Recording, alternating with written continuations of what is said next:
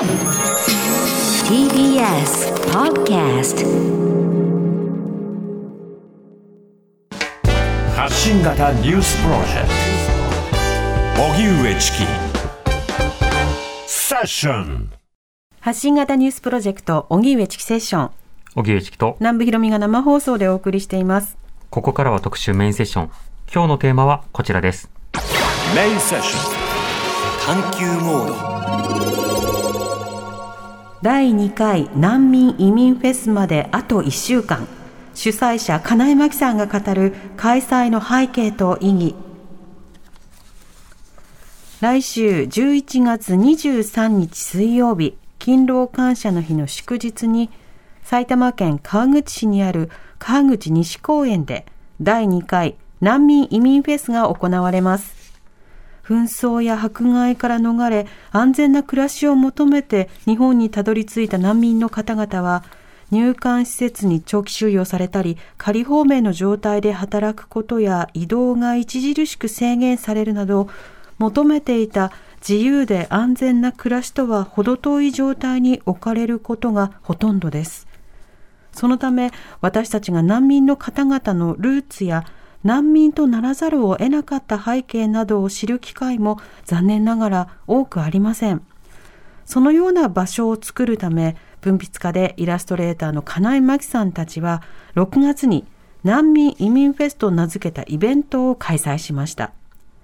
難民や移民の方々が自分たちの国の料理や手芸品、音楽などの文化を披露、訪れたお客さんたちと交流するイベントで、いよいよ来週にはそのイベントの第2回が開催されます。今日は主催者の金井真紀さんと改めてこのイベント開催の背景や意義を語り合っていきたいと思います。うん確かにその海外から来られた方、とりわけ難民に近いような状況にある方や難民の方などが、あの、SNS とかで発信をしたり、その発信を見てフォローしてるよっていう人結構少ないと思うんですよね。それはそういったその発信の手段そのものが乏しかったり、生活に追われていたりと、あとはそのやっぱり言語の壁があったりと、いろんなハードルがあるからこそ情報が共有されにくいというところがあるわけですね。今日はこのフェス開催の経緯を通じて、その背景などについても考えたいと思います。はい。では、スタジオにお越しいただきました、文筆家でイラストレーター、金井真紀さんです。よろしくお願いいたします。よろしくお願いします。ありがとうございます。はい。さて、えー、金井さんはですね、新刊、日本に住んでいる世界の人を11月19日、今週の末ですね、発売ということになります。で、この本の帯に、あの、私、あの、推薦文を、うんあの、書かせていただいたんですけれども、改めてこの本というのはどういったものなんですか？あーいい推薦文をありがとうございました。あの、依頼いただいてありがとうございます。あの日本に住んでいる、まあ、海外ルーツの人の話を聞いて集めようと思って何年がかりかでちょっとずつ集めてきたお話を。ですごくたくさん集めたつもりになってたんですけど、はい。本にしてみたら18組20人で、うん。そんなに大変 すごくたくさんでもなかったんですけど。たくさんだと思います。そうですか。うんあありがとうございます。だってお一人お一人の、はい。物語の量は多いでしょうから。ありがとうございます。うん、20人を少ないと言わせるのは多分、あの、東京の生活史とか、あの、岸さんとかが出てくる膨大な本があるから、ちょっと比較がちょっと今バグってるんだと思うので、20人とかのエピソードが載るのはすごいことなんですよ。うんありがとうございます。一人でだってね、あお聞きになってっていうことですもんね。この本の取材のために知り合った方がたまたま難民だったので、うん。それでこのフェスにもつながったって私それまでだから全くそういうご縁もなくはい。無知だったんですけどえだからこの本のおかげっていう面もあるんですけども、うん。そういうつながりです。え一番最初のはい。一人目を聞こうってなったきっかけというのはどうだったんですか？えー、と5年前にあの「パリの素敵なおじさん」っていう本を書きまして、はい。それはパリにいる、まあ、おじさんたちの話を集めたんですけどもちょうどパリにもあのシリアの難民の人たちが多い時期で、まあ、今も多いと思うんですけどあの難民の人たちがパリにいるっていうのを話をその時聞いて、うん。あるいは支援してる方とかお話を聞いたんですけどでああそうだと思って遠い話だけどそういうことかとか思いながら日本に帰ってきてみればあすごい周りにも海外の人たくさんいるし、まあ、難民の人も移民の人もたくさんいるんだなって思ったので、うんだから5年ぐらいもたもたもたもたやってやった本になりました。ゆっくりじっくり本にしていったわけですね。金井さんはしかもその話を聞いてもの文字にするだけではなくて、はいまあイラストも。添えることができるので、ねその文だけでは伝わりにくいその人の表情とか、あまあ、いろいろなその服の着こなしとかそうしたものも伝わる本になってますね。ありがとうございます。はい。あの、これ、いよいよ発売ということになるわけですけれども、僕の方にやっぱ手に取ってほしいですよね。あ、あはい。りがとうございます。ぜひとも、あの、チキが帯書いてるなら見てやろうぐらいの感覚で、リスナーの皆さん買っていただけると嬉しく思います。ね、イラストもとっても可愛いんでねね表示から賑やかでねうんなんかかなえさんのタッチがまたその人のことを浮き立たせますよねそれぞれの取材対象の方たちの、ねありがとうございます。はい。そして、はい。その本を書く過程の中で、はい。取材対象者の方に難民がいらっしゃって、はい。で、そのことをきっかけに今度は難民とは何かということを学び、はい。それがまたフェスにつながるということになったわけですけれども、ちょっとそのフェスのところからじゃあ伺いたいと思います。あの、この第2回難民移民フェス、はい。開催まであと1週間ということですけれども、はい。開催1週間前というのは今どんな状況なんですか？あ、いろいろ準備をしてて、今夜もまたミーティングをするんですけど、はい。まあなんか私も慣れてないし、まだ2回目だし、普段そういうことをほとんどしてないので、まあ大騒ぎですねう。ーん、なるほど。はい。これあの、そもそもこのフェスをはい。やろうとなったきっかけ、いきさつなのはどういったものだったんですあかはい。なんで私はこのほ日本に住んでる世界の人の取材でアフリカ出身の難民の人のと知り合ってで、まあ、最初の話をじっくり聞いてすごいいい話だったので、まあ、反政府運動をして日本に逃げてきてで自分がそういうことをしたせいで、えっとご両親が殺されたりしてって言って仮あのその時点では仮放免じゃなかったけど就労資格を奪われて日本に来てからしばらくは働いてたんですね。うんで税金も払っていたし普通に暮らしてたんですけど急に働いちゃダメって入管から言われてしまって、はい。なので全く働けなくなってで一人暮らしなんで一人で家にいるしかなくてそうするとそうやっぱり亡くなったご両親のこととかを考えてしまううし、ん。な何なんだろうって感じですよねこの人生。うんうん。そういうことを知ってしまったんで話聞いてさよならって言えなくなってしまって、はい。でまあその彼、まあ、ちょっと気も合う人だったのでみんなでその彼からアフリカの言語を習ったり、うん。まあ、ご飯食べたりボール蹴ったりとかいう風な付き合いが始まってたんですね。ボール蹴ったりというのはサッカーあですか？真似事を公園でやるはいはい。っていう感じで、は いあのボール蹴ってアフリカの言語でその1234ってパスをしながうん。ら数字を覚えるみたいな。ね状況の言葉って入りますもんね。うん。そうですね。ここでこう言うんだっていう。のがねなかなかでも出てこなくてパスができないとか そういう騒いでて、でそれが、まあ、去年の話で,、で今年の1月に、えー、と前回ここにご一緒させてもらった高谷幸さんっていう社会学者の方と、またそれは別の南米出身の難民に慣れてない、まあ、みんな難民って言いながら難民認定されてない人たちってことですけど、南米出身の方で元料理人の方がいて、うん。その方のお料理をあのごちそうになったんですね。はい。でプロだからすごい美味しいんですよ。でそれをいただきながらこのこの技術っていうかこの美味しいこれをうんと他の人にも食べてもらいたいし、うん。その方もその料理人としてなんていうかそういう自負があってはい。やってるのにそのそれを奪ってですね、うん。働けなくしてしまってもうどっちにとってももったいないっていう気持ちになっねて、就労資格がないということにされちゃうので、はい。働いちゃダメ。まあでも勝手に来てみたいな状況になっちゃうわけじゃないですか、はい。日本の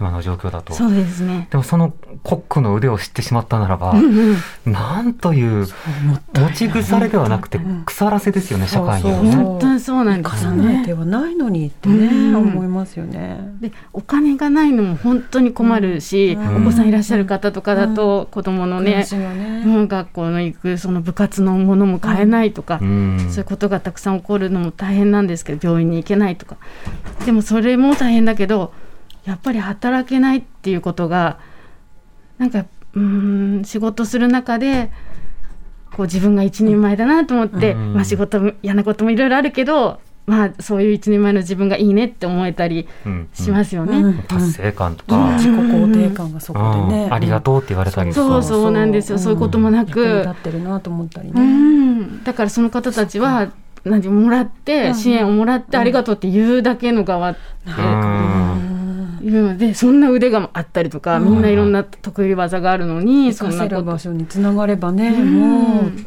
しかも別に税金も払ってこの国でみんなと暮らしたいって思ってるのに、うん。本当にもったいない話だなと思って、うん。あまあ、それでそのご飯を食べた時に、うん。こういうのを集結させてなんか面白くできないかってあの高谷さんと、はい。あの喋ってて、それが始まりで。でそのまま周りの人に言ったら面白い面白いってなって、うんうん。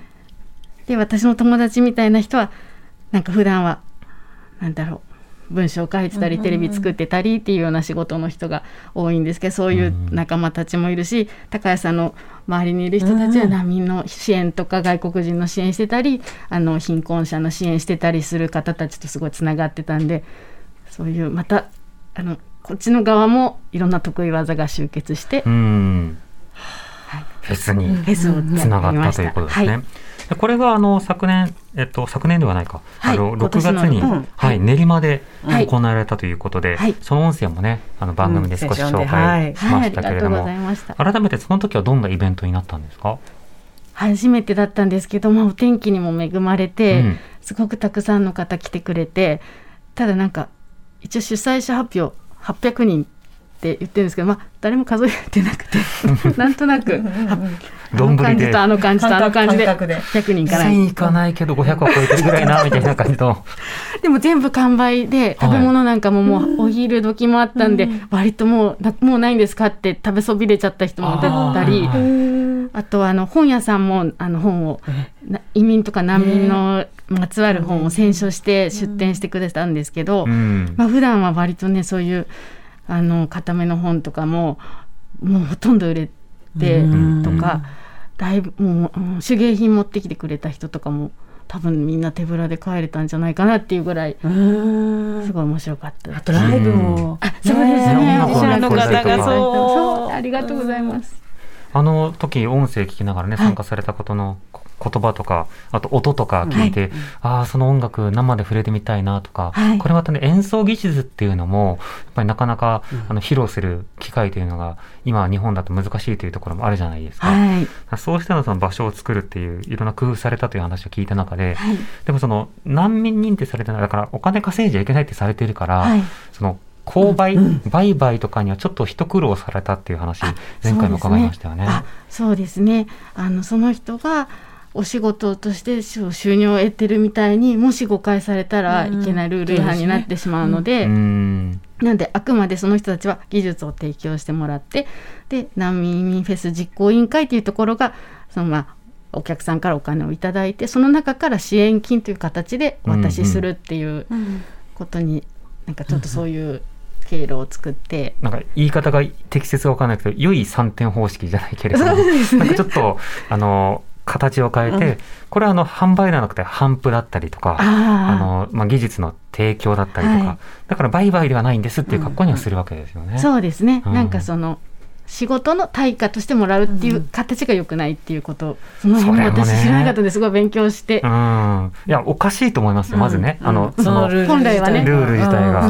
就労権利をあの例えば認めないで、でも自力で生活してくださいっていうふうに放り出すっていう、でも放り出さないと今度は入管施設に強制収容するっていうのうんもおかしいんだけども、そうしたような人たちの状況というのをフェスに参加すると、あ、じゃあこれ買いますって言うと、あ、これ買うんじゃないんです えなんでですかっていうこの疑問からそうですね民間行政のおかしさを知るっていうのもありますよね。そうですね本当にそうですね、うんあの同じようなことであの写真撮影も禁止にするかどうかすごく悩んで、はい。結局禁止にしたんですけれども、で来週のもそのルールにのっとってやろうと思うんですけど、うん。みんなで撮りたい気持ちもすっごくよくわかるしむしろ私なんか伝える側の仕わかります事してるんでバズってほしい。そうですよね。そうなんですよねだけどまあ日本の入管施設に対して怖がってる方もいるし、うん。あるいはそのお国で危ない目に遭って逃げてきたとかでもし日本にいることとかがバレたら、うん。国の方に残ってる家族とかが危ない目に遭うとか、うん。命狙われるっていう可能性もあって怖がってる方もいると。ええ。ただどの人がどの人か分かんないんで、はい。会場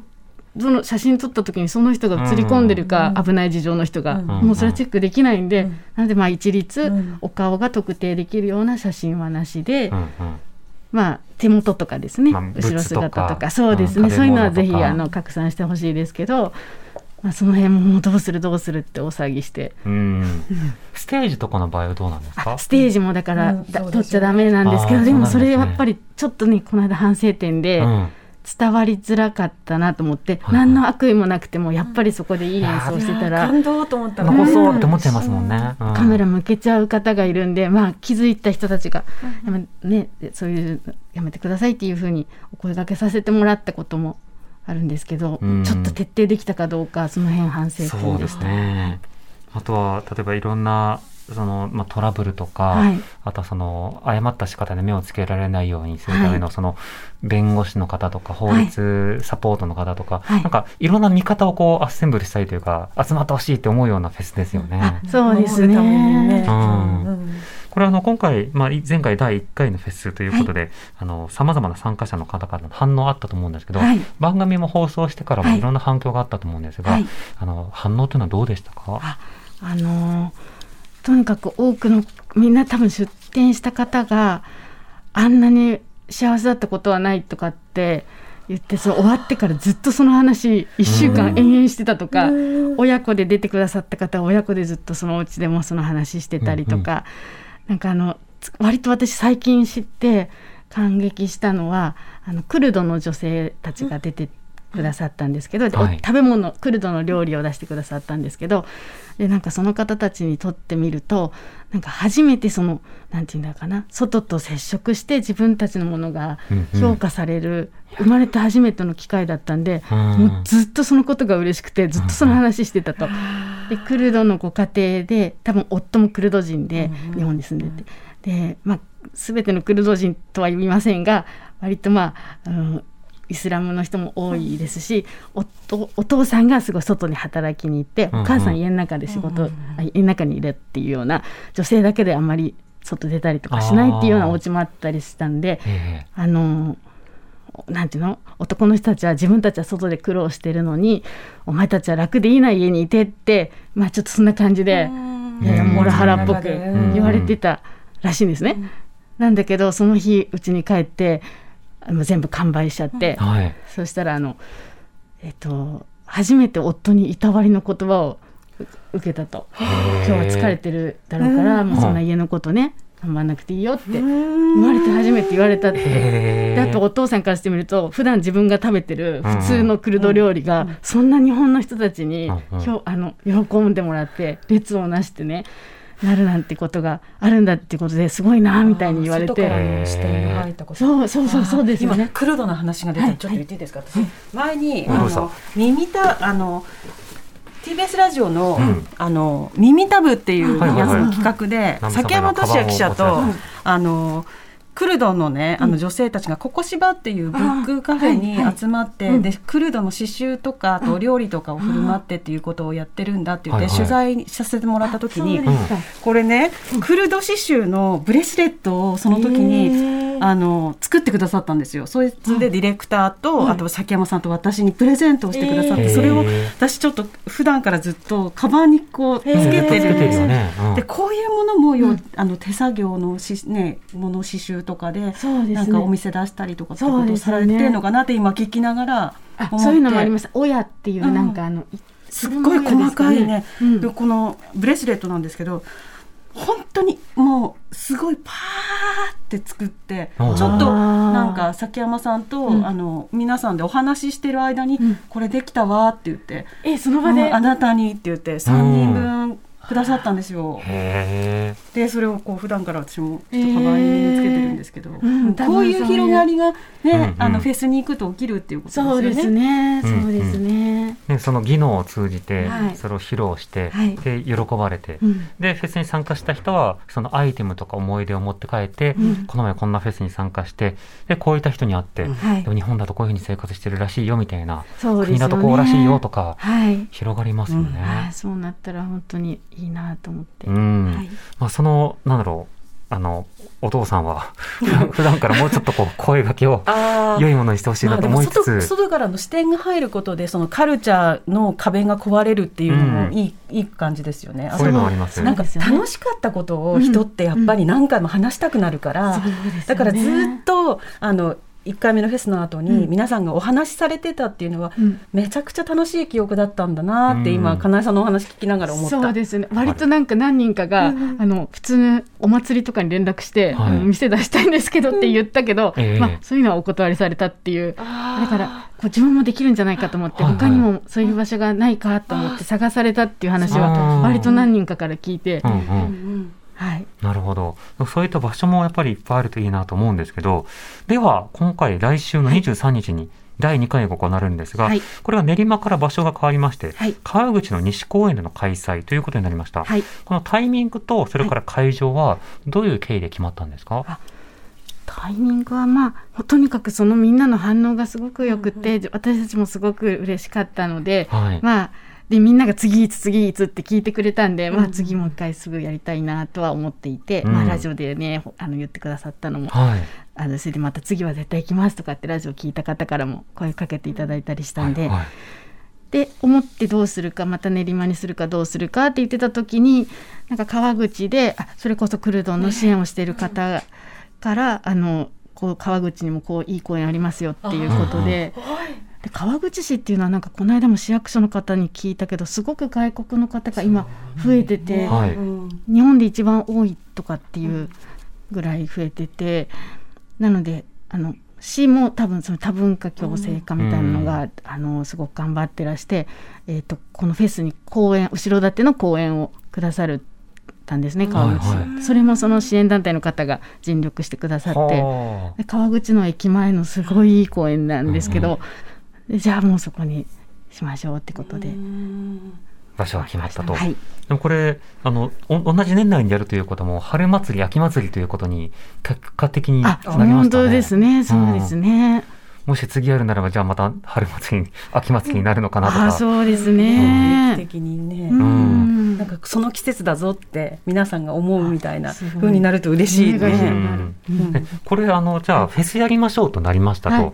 で一般の人って大半の方はフェスを開催したことってないと思うんですよ。はいはい。であのあの僕らもないし、はい。あのフェスに参加したことあるんだけど。開催しようとなった時会場を抑える。はい。で例えばマップとかでどこにどれ誰をやるかとか配置するとか、はい。動線考えるとか、はい。こういうのでどう進めていくんですか、全くいい質問でもうすごいおぼつかなくて。はい。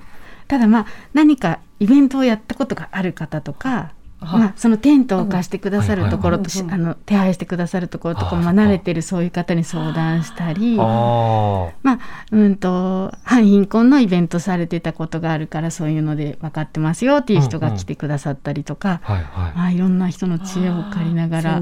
でもまだ今日の夜多分、あの、配置がフィックスするっていうぐらい、うん。あと電、あ、今回はあと、あの、寒い時期なんで、はい。あの前回はなかったんですけど、あったかいお料理もちょっとしたらいいなと思ってほうほうほうはい、電気とかコンロとかを用意しようと思ってるんですけど、うんうん。それがまたか簡単に用意しようと思ったら、ね、消防署のあ、許可可ああなるほど許可ね、うん。はいはい。で電気もあのそこの場でまあ作るんじゃなくてホットプレートで温めて出すぐらいだったらとかすごい簡単に考えたらホットプレートは電気をすごい食うってことを初めて知りまして、うん。みんながホットプレート持ってきたらもう足りないと、うん。そのまた電気の振り分けだとかはいはいはい。もう知らないことだらけで。あのフェスとかねお祭りとかに行くと、はい。大体その出店のところにあのなんかドッドッドッドッドッドっていうの。でっかいバッテリーがあるじゃないですか、うんうん発電するやつね。そうそう発電するやつ、あれが必要になるわあれが必要なんですけど、あれ1個でホットプレートいくついけるとか考えたこともないじゃないですか。確かに、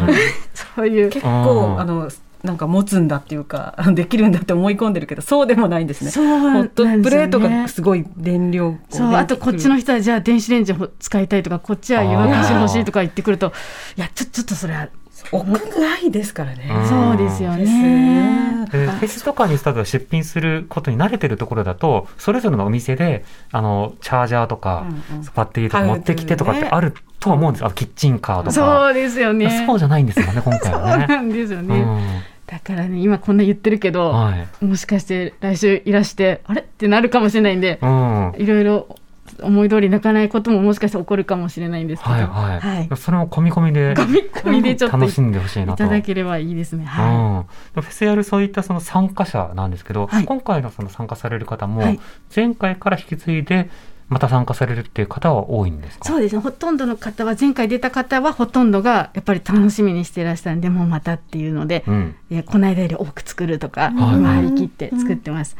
あの私のアフリカ人のその友達とかも、あの前回もちょっと言ったかもしれないですけどとにかく普段は働けないから寂しいのに今この時期になるともう俺は忙しいと言って 疲れたとか言ってお疲れ様みたいなお疲れ様って言われたいみたいな そんなテンションになってますけど。はいはい。でプラス川口なんであうん。の地元からもやっぱりまた別のクルドの方も来るし、えっ、とベトナムの方も地元の方来るし、あとウクライナの方もいて、あはいはい。ウクライナのあの昔からウクライナから来て住んでらっしゃる方を、まあ、起点に、えーとまあ、戦争で逃げてこられた方なんかもお仲間になってなんかウクライナのクリスマスのものを作るワークショップみたいなのをやってらっしゃるみたいなんですけど。うんだからだからだいぶ出店者も増えるとうん増えますね。テントの数も増えるんで。そうですね、はいでまた今度はじゃあショーというかデミ、うんあのステージステージも、うんそうですね。ステージも楽しみ、うん。以前はねその音楽とあとトークショーもされてましたよね、あそうですね。うん。今回もあのサヘルローズさんが上演のあ,、のお声掛け自分も出たいって言ってくださって、ええサヘルさんたちもお店でなんかクッキーかな、なんか作ってうん。持ってきてくださって、まあ、その売り上げを全部ね寄付してくださるっていう話でプラスステージでもちょっとサヘルさんせっかくなんでお話お聞きしたいなと思ってます。はいはいあと前回もお話ししてくれた大沢優馬さんっていう、うん。あの支援をずっとしてる方が、あの仮方面の実態みたいな調査されてるんでそのお話も、あのしてもらおうと思います。うん、ちなみにそのフェスの様子とか、はい。経緯というのは今残してるんですか？か書き残してはいるんですか？ええあの つまりあのこれドキュメンタリーとしてはい。読みたいんですよ、うん。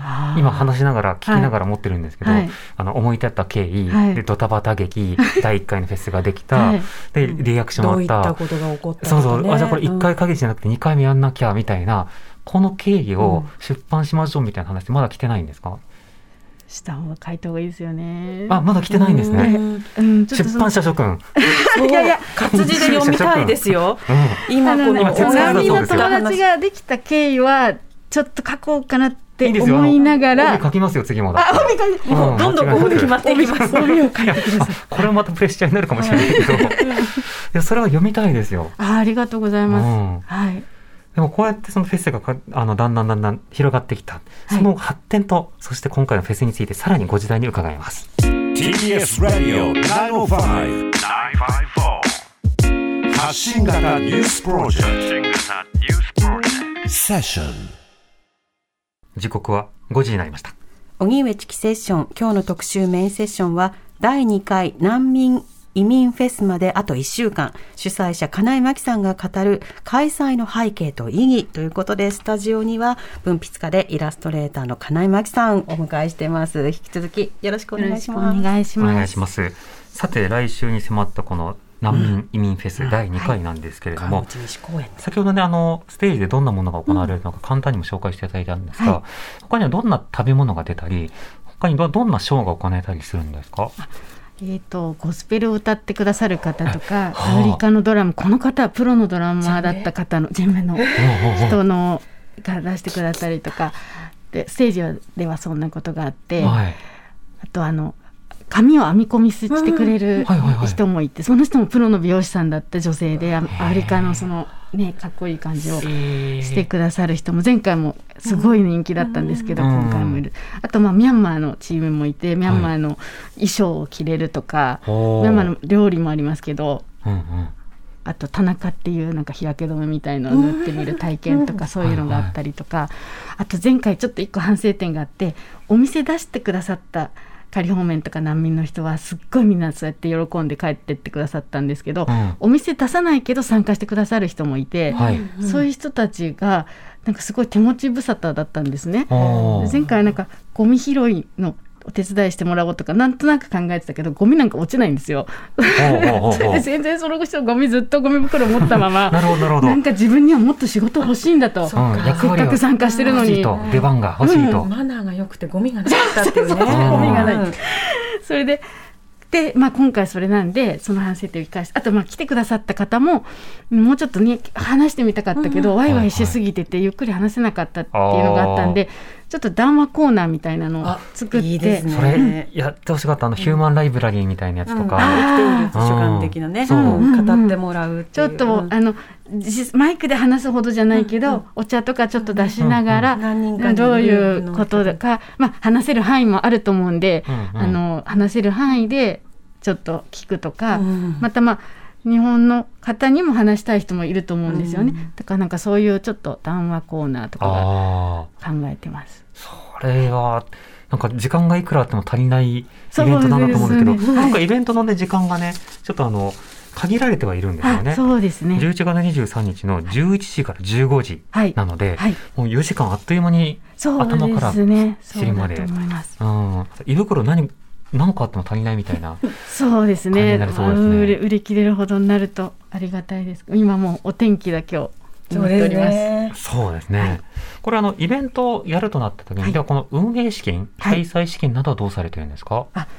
えーともう基本的には皆さんからのご寄付でまたそれも全然おぼつかなくては なんか今回もじゃあいくらあるかなって見たらやっぱりなくて貯金額を見たら、はいその一応フェスのあの講座を作ってるんい。ですけど、はいはいでないってなってでそこからまた呼びかけさせてもらってそこからまたあの寄付してくださる方もいて、うん。それでまあどうにか今いけるかどうかなっていう感じになってて、はいはい。なんかその辺ももうちょっとうまいやり方あるんじゃないかと思いながうんら、まあクラウドファンディングとかあ、そうですよカンパねとか、あなんと当日かグッズを作ろうかなと。とも思ったんですねであはいはいそれをあの遠くで行けないっていう方にうん。買っていただくのもいいかなと思ったんですけど、うん。何せお金がないからグッズ作ってさらに赤字が増やしたら元も子もないと思ってうん。ちょっとその辺もちょっとねこれからの課題ですね。在庫持たないならあのオンデマンド物販とかありますもんね。あの注文を受けた数だけ、えっと、バックすってちょっと割高になるけど、ねうんまあ支援分の気持ち乗せてねとか。あとクラウドファンディングとかだと、はい。達成した段階でギフトが後から行くから、うん。うん。購買じゃなくて、うん。ちょっと半年ぐらいもしラグが生じるかもしれないけど、うん。後々届きますとか、そういうようなやつとかありそうですよね。そうですね、うんその辺もちょっと考えたいんですけど今は本当になので、寄付と当日もカンパの箱を置かせていただくんで,、うん。ですね。まあ、もし余裕ある方いたら、うん。そこにもちょっと今の段階で多分財布の紐緩み始めてる人いると思うので、うん。ありがとうございます。どうすりゃいいのみたいな。あんな言ってよみたいな方いらっしゃると思うので、そのあたりもし確定してたらあの金井さん後ほどツイッターとかであはい。あのつぶやいてみてくださ。はいいありがとうございます、はい、で今回2回目これからということではあるんですけど、はい。難民フェス開催することの意義というのはどういう感じになってますか？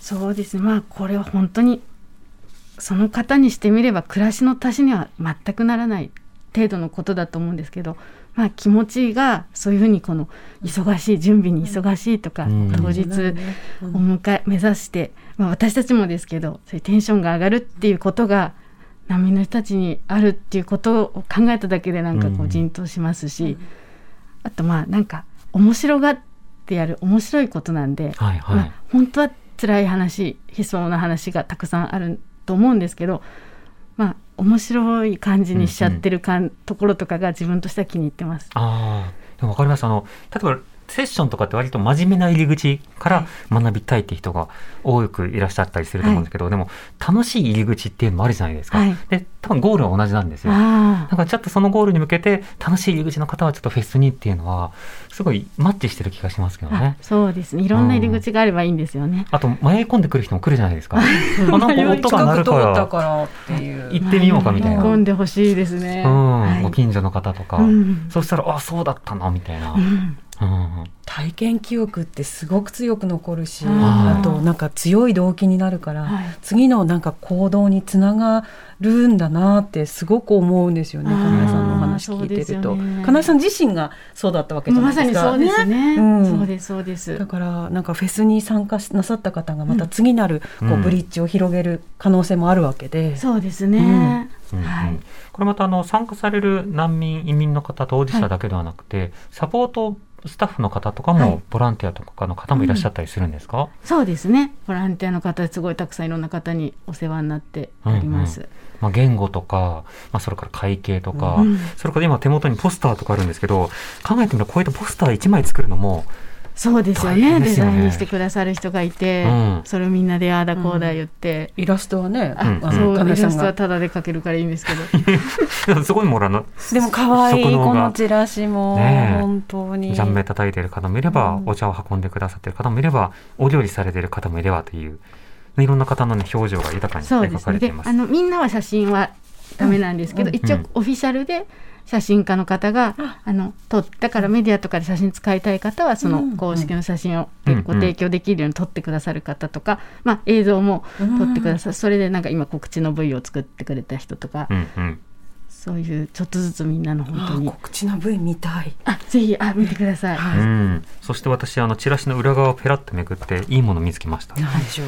えー最新情報は難民移民フェスノートがありましてノートそのノートをあるんだはい。見ればあの記録などが残っているということですね、はい、そしてそのノートから寄付も可能です。わあありがとうございます、はい。い、いところを見つけてくださった。そしてあのこの窓口あチラシにも寄付の口座がしっかりと書かれておりまして、はい。はい、あのーその口座名も書かれているので、おじゃあちょっと、うん。いけないけどカンパしちゃおうとか。ね、どういう形かで参加をより深くしたいと思われてるリスナーの方多いと思うから、ええうん。そうなんですよ。ありがとうございます。入管とかねそうしたもののうん。あり方を議論する、あとはいい法律を考える、うん。でそれに対して怒るも大事だけど、楽しみながら隣にいる人のことを考えながら味わうとか、うん。いろんな入り口からねぜひとも考えてほしいですね。はい。うん。そしてイベントまでやっぱ時間があるのでこの本を読んで一週間のうちに、ね、あの参加するとより深まるんじゃないかなと思いますよ。金井真あ紀さんの、りがとうございます。えー日本に住んでる世界の人こちらチキさんが帯を書いてますので、はい書いてます。えーありがとうございますこの帯も含んで帯をぜひ見ていただきたいです。大場処方から1600円プラス税となっています。はいはい、そしてもうこれはあさってぐらいに出ると思うので、あそうですねはいまだ本屋さんはいに今ないと思います。でまたもう一回最後にご案内しておきましょうか。はい、えー難民移民フェス11月23日水曜日、えー勤労感謝の日ですね11時から、えー午後3時まで、えー雨天決行となっております、うん。会場は川口川口西公園リリアパークです、えー JR 川口駅から徒歩すぐというところで、うんすぐ見えるぐらいです。はい。はい、あのジェーンスーと玉結びを聞きながらうん。公園を散策し、うん。行ってきたよというレポートをセッションに。送っていただくみたい。なそうだ間に合いますね。そんな一日でもいいのかもしれませんね。はい。はいえー今日は文筆家でイラストレーターそして第2回難民移民フェスの主催者金井真紀さんとお送りしましたありがとうございましたどうもありがとうございました。ありがとうございましたお邪魔しました。荻上チキ